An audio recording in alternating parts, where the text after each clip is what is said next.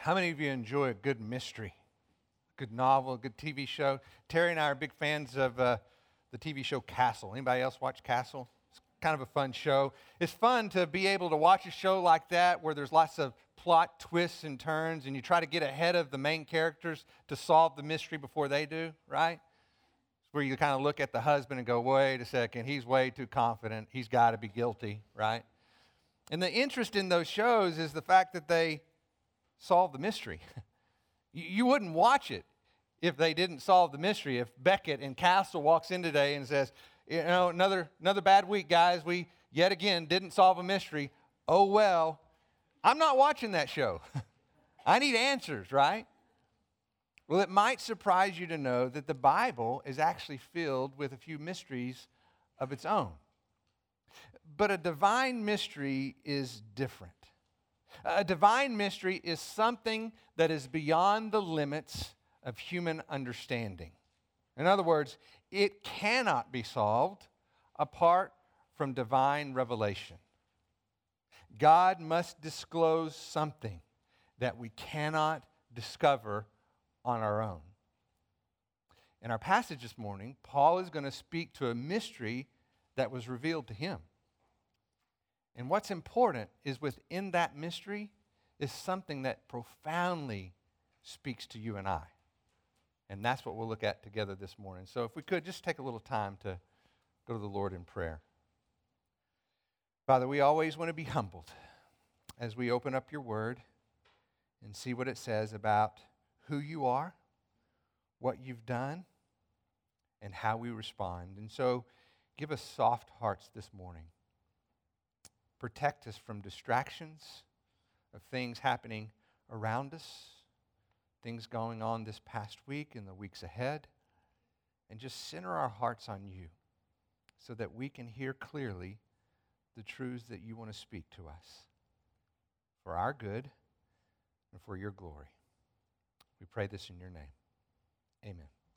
If you would, turn to Ephesians chapter 3, verse 1. We'll pick up where we left off last week. Ephesians chapter 3, verse 1. For this reason, I, Paul, the prisoner of Christ Jesus, for the sake of you Gentiles, if indeed you have heard of the stewardship of God's grace, which was given to me for you, that by revelation there was made known to me the mystery, as I wrote before in brief. And by referring to this, when you read, you can understand my insight into the mystery of Christ, which in other generations was not made known to the sons of men, as it has now been revealed to his holy apostles and prophets in the Spirit.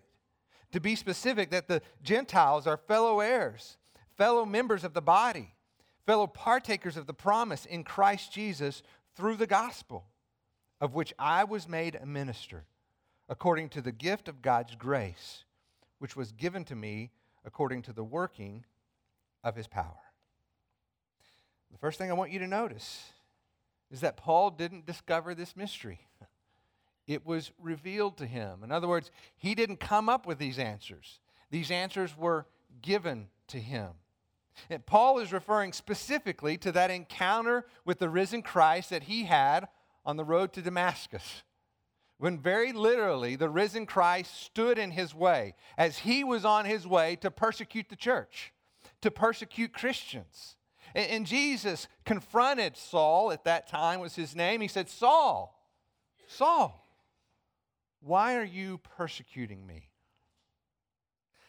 Paul goes on to describe in his own words what took place that day and the events that followed. I want you to look at that with me. Turn to Galatians chapter 1. Galatians chapter 1. I think Mark and his group might have looked at this passage this morning, but we'll look at it again. Galatians chapter 1, verse 11. Again, this is Paul talking about that experience that he had when he was confronted by the risen Christ. Verse 11 For I would have you know, brethren, that the gospel which was preached by me is not according to man. For I neither received it from man, nor was I taught it. I received it through a revelation of Jesus Christ. For you have heard my former manner of life in Judaism, how I used to persecute the church of God beyond measure. I tried to destroy it. And I was advancing in Judaism beyond many of my contemporaries among my countrymen, being more extremely zealous for my ancestral traditions. But when he had set him, me apart, even from my mother's womb, and called me through his grace, was pleased to reveal his Son in me, that I might preach him among the Gentiles. This is how Paul became a preacher to the ones he once persecuted.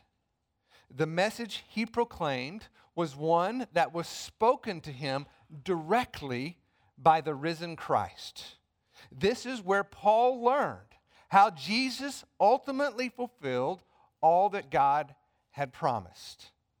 God gave him the answers that he could not have discovered on his own. In fact, he was headed in the very opposite direction. What's interesting, this made me think of, I mentioned this book, Killing Christians, that gives testimonies of those in the Middle East who have come to faith in Christ. And we would all understand that they grow, grow up in a, an environment that's very hostile to Christianity, right? They're headed in, much like Paul, in the opposite direction. But would you believe that for many of them, part of their testimony is being confronted by the risen Christ in a dream where he reveals who he is and what he came to do on their behalf?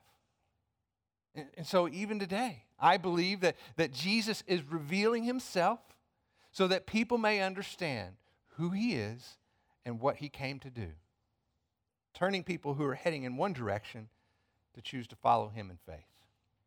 But I want you to notice that this mystery that Christ has revealed, according to verse 5, was not known by other generations. It says, which in other generations was not made known to the sons of men. I think it's important to, to understand what Paul means here.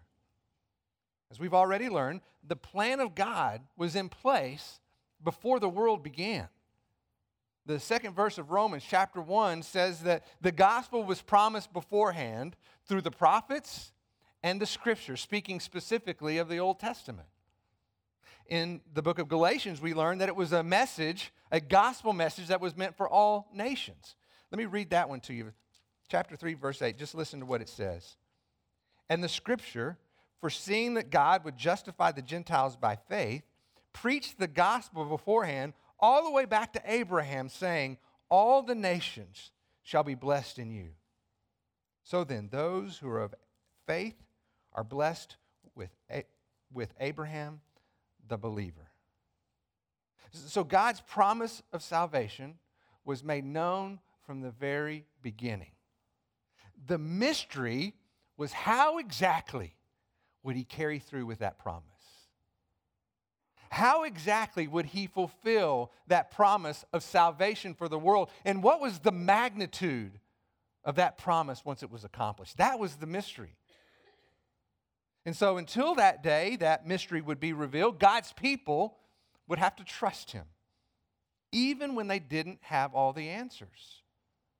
They had to believe that God was faithful to his promise, even when that mystery remained.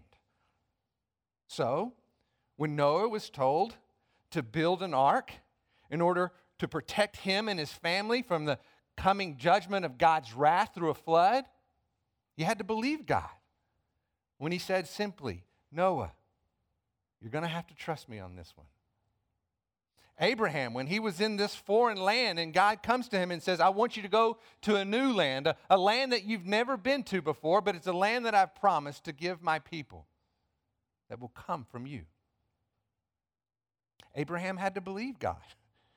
When God said, Abraham, you're going to have to trust me on this one. Moses, when he led God's people out of slavery from Egypt and then to the Red Sea, he had to believe God when God told him to cross the Red Sea. And I'm sure he had all kinds of questions in his mind, but ultimately, God was saying, Moses, you're going to have to trust me on this one.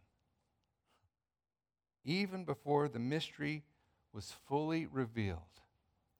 Salvation was based on faith alone.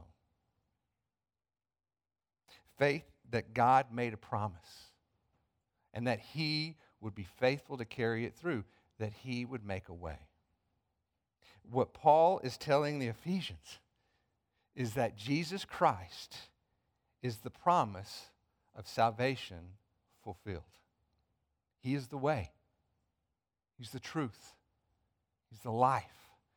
And no one comes to Father except through Him. Jesus is the mystery revealed. So everything that God did beforehand ultimately pointed to and was fulfilled in the person and work of Jesus Christ. Jesus is ultimately the one who protects us from the judgment of God's wrath. There is therefore now no condemnation for those who are in Christ Jesus. Jesus is ultimately the one who leads us to the promise of eternal life. He tells his disciples, I am preparing a place for you, and I will come again so that you may be where I am also. Jesus is ultimately the one who delivers us from slavery to sin. He tells us in Scripture that you're no longer, sin is no longer your master. Scripture says if Jesus has set you free, then you are free indeed. As Paul tells the Corinthians, all the promises of God are yes in Jesus Christ. He is the mystery revealed. He is the means by which God ultimately fulfills the promise of salvation for the world. Just as the Old Testament saints had to trust in God, we're really no different. God is telling us, you've got to trust me on this one. You're saved by grace through faith alone. For by grace you've been saved through faith. That not of yourselves, not as a result of works that anyone should boast. It's a gift from God. Trust me. Trust me on this one. Paul goes on in verse 6 to describe the magnitude of what was accomplished in this gift of salvation. Look at what he says. To be specific, that the Gentiles are fellow heirs and fellow members of the body, and fellow partakers of the promise in Christ Jesus through the gospel. Our reconciliation through Christ didn't just reform broken people, it made something new, a new creation, a, a new humanity, a people redeemed by the blood of Jesus Christ, where there is neither Jew nor Greek, slave nor free, male nor female, a multicultural, multiracial people of God, those who are one in Christ. And since that's true, we stand on common ground as fellow heirs we share equally in the inheritance of God. Scripture tells us that we are co heirs with Christ. And what they're communicating to us is that the righteousness that belongs to Christ has been credited equally and fully to everyone who believes. We are fellow heirs, sharing equally in that inheritance. It also says that we are fellow members of his body. We learned last week how we are being fitted together shaped to be a people of God with whom he dwells. Fellow members of that body, placed in the body just as he desires, empowered by the Spirit to, to contribute something for the common good of his people. We are fellow partakers of the promise.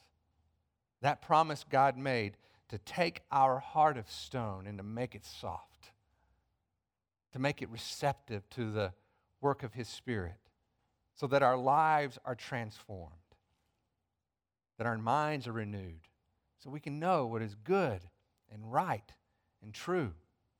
That's the magnitude of the miracle of God's grace. And even though Paul is in prison for proclaiming this message, he's telling the people in Ephesus it's worth it. It's worth it. He could think of no greater privilege than to preach and proclaim the message of the gospel. His goal was to be a good steward of the grace that God had given him, to be strengthened by the power he did not possess on his own, to proclaim the good news that had been graciously revealed to him. Look at how he continues in verse 8. To me, the very least of all saints, this grace was given to preach to the Gentiles the unfathomable riches of Christ, and to bring to light what is the administration of the mystery, which for ages has been hidden in God who created all things, in order that the manifold wisdom of God might now be made known through the church to the rulers and the authorities in the heavenly places. I think you can see clearly that, that Paul was not out to make a name for himself. He wasn't trying to impress people or, or win their approval in order to validate his worth. Instead, he consistently was humbled to minister to a people he once persecuted, to proclaim a Messiah that he once denied, to be humbled from a pride of all that he'd accomplished. We saw some of that in Galatians. There's another passage in Philippians. You don't have to turn there, but it's in Philippians chapter 3, verse 4. Listen to what he says. If anyone has in mind to put confidence in the flesh, I far more. Circumcised the eighth day of the nation of Israel, of the tribe of Benjamin, a Hebrew of Hebrews, as to the law of Pharisee, as to zeal a persecutor of the church, as to righteousness which is in the law found blameless. Quite a resume. But then he goes on to say in verse 7 But whatever things were gained to me, these things I have counted as loss for the sake of Christ. Paul is deeply aware of his own unworthiness and of God's amazing grace. He's not made motivated by what he can do for God. He's inspired because of what God has done through him, the least of all saints. He can speak from his own experience. when he proclaims the excellencies, the unfathomable riches of knowing Christ. Because of the good works that God prepared beforehand for him to, to walk in the midst of, growing in the knowledge of, of God, growing in the understanding of who he is, which leads to even greater worship and awe and respect. In fact, the redemptive work of God in the church is of such magnitude that even the angels watch and learn. In fact, look at verse 10 again. In order that the manifold wisdom of God might now be made known through the church, listen to who? To the rulers and authorities in the heavenly places. See, we have a far bigger audience than we probably ever really appreciate the church displays the manifold wisdom of God, not just to the world around us, but even to the heavenly places. All of creation groans, waiting eagerly for the redemption of God which is to come. And the church reveals a sample of that reconciliation that is ultimately promised and will be fulfilled. The angels watch the church and learn of the grace of God and the miracle of transformed lives. And as a result, they worship the God from whom that grace has come. The mystery revealed to Paul has now been revealed to us and provides answers for what our heart longs for most. The church is not just a part of God's plan. The church is the culmination of God's plan that was in place from the very beginning. Who we are should reflect the magnitude of what he's accomplished. Our lives, listen to this, our lives should lead the heavenly realms in worship. Isn't that amazing? Look at how he continues in verse 11. This was in accordance with the eternal purpose which he carried out in Christ Jesus our Lord, in whom we have boldness and confident access through faith in him. Therefore, I ask you not to lose heart in my tribulations on your behalf, for they are your glory. Remember, this was a plan that was in place before the world began. it was made possible by the sin conquering death and the life giving resurrection of Jesus. He is the reason the church exists. He is the reason we have confident access to God. The writer of Hebrews does a great job of describing what this is all about. I want you to turn and look at this one with me. Hebrews chapter 4, verse 16. Hebrews chapter 4, verse 16.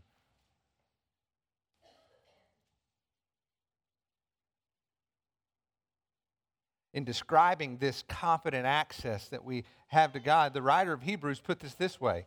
He says, Let us therefore draw near with confidence to the throne of grace that we may receive mercy and find grace to help in a time of need.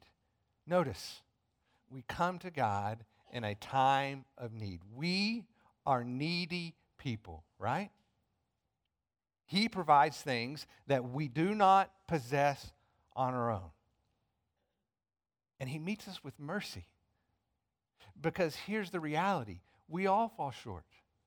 Nobody measures up, but we don't have to because we don't gain confidence because of what we've accomplished. We've accomplished nothing in comparison to what Christ has done for us. We come based in the confidence of what He has done on our behalf. And what we have has been made possible because of Him go over to, since you're in Hebrews, go to chapter 10, verse 19. This whole concept This is developed even further. Listen to how the author unfolds how this confidence is based not on what we've accomplished, but what was done for us. Verse 19 Since therefore, brethren, we have confidence to enter the holy place. Why? Because of the blood of Jesus by a new and living way, which he inaugurated for us through the veil that is his flesh. And since we have a great high priest over the house of God, let us draw near with a sincere heart in full assurance of faith. Having our hearts sprinkled clean from an evil conscience and our bodies washed with pure water, let us hold fast to the confession of our hope without wavering. Why? Because he who has promised is faithful.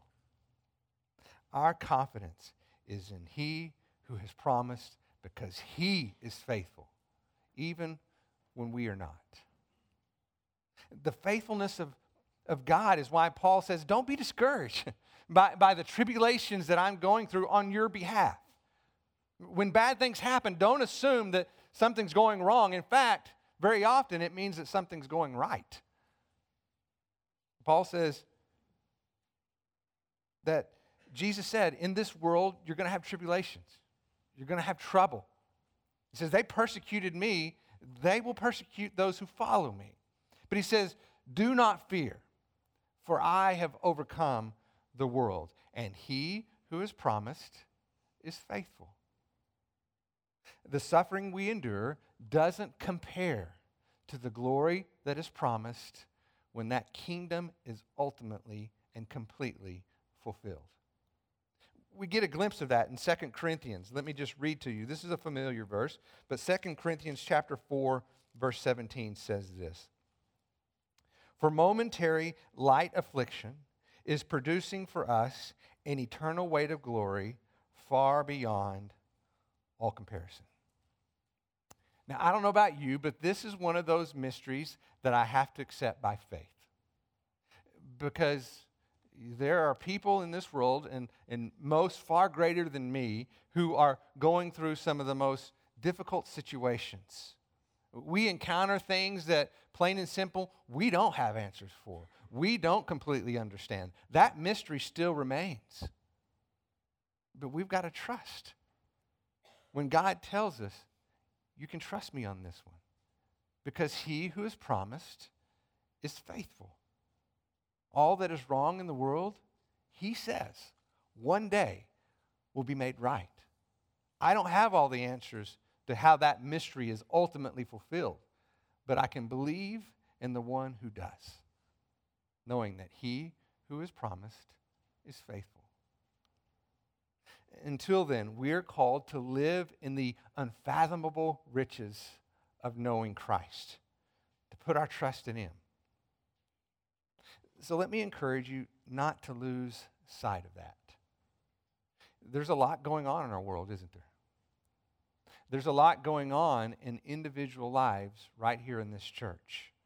And very often, we don't have all the answers. Many of those mysteries still remain.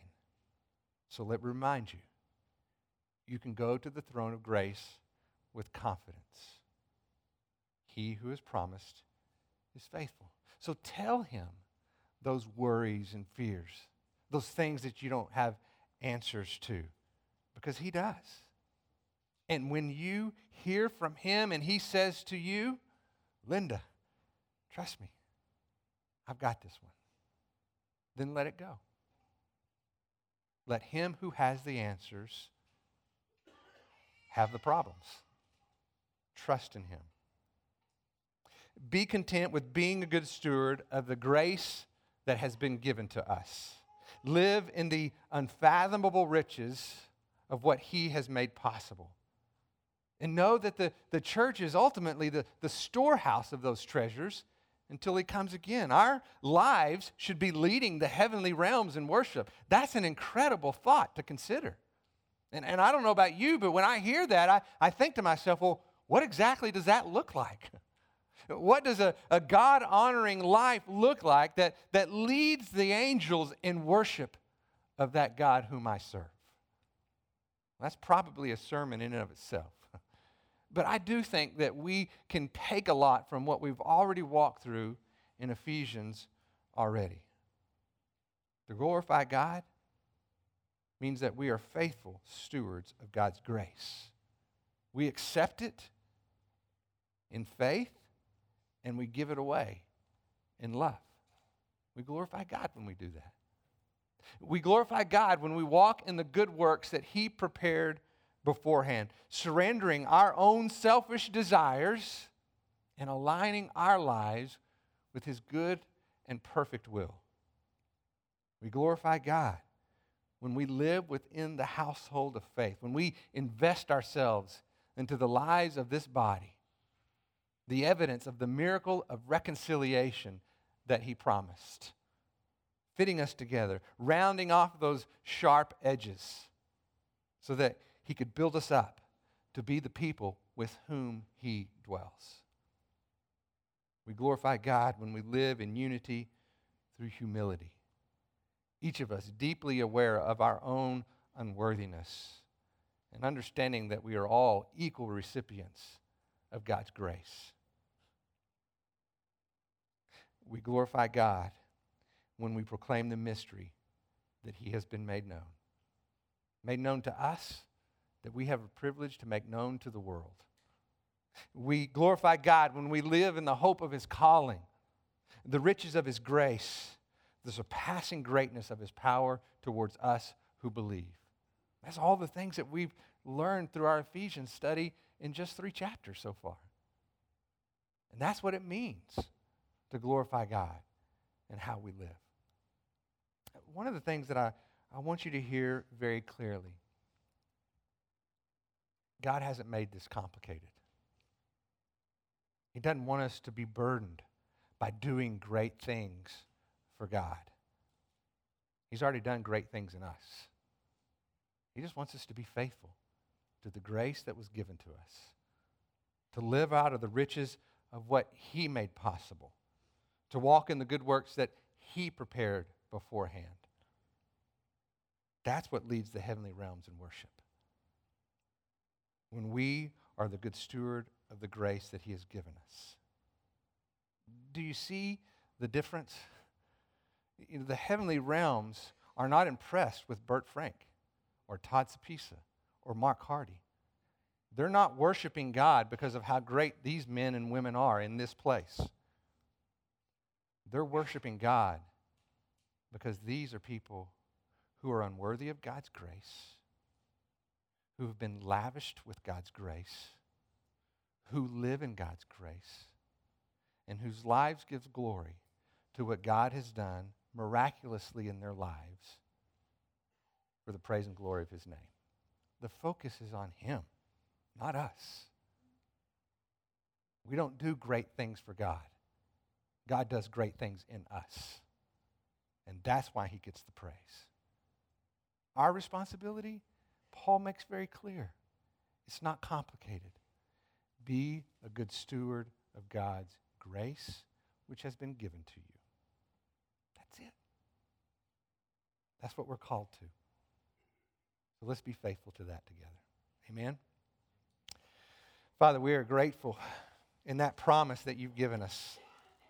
And I don't know about others in the room this morning, but that's a heavy burden off my shoulders when I realize that you don't expect me to do incredible things for you. But instead, I'm supposed to be a recipient of the grace that was given and just be faithful to the incredible things that you have done in me, through me, for your glory. Father, help us to live that truth out, to be the people that you've called us to be, to, to live out the miracle of reconciliation that the church displays, not just to the world around us, but even to the heavenly realms. And may our lives be lived in a way that they worship you for the goodness of your grace towards us who believe.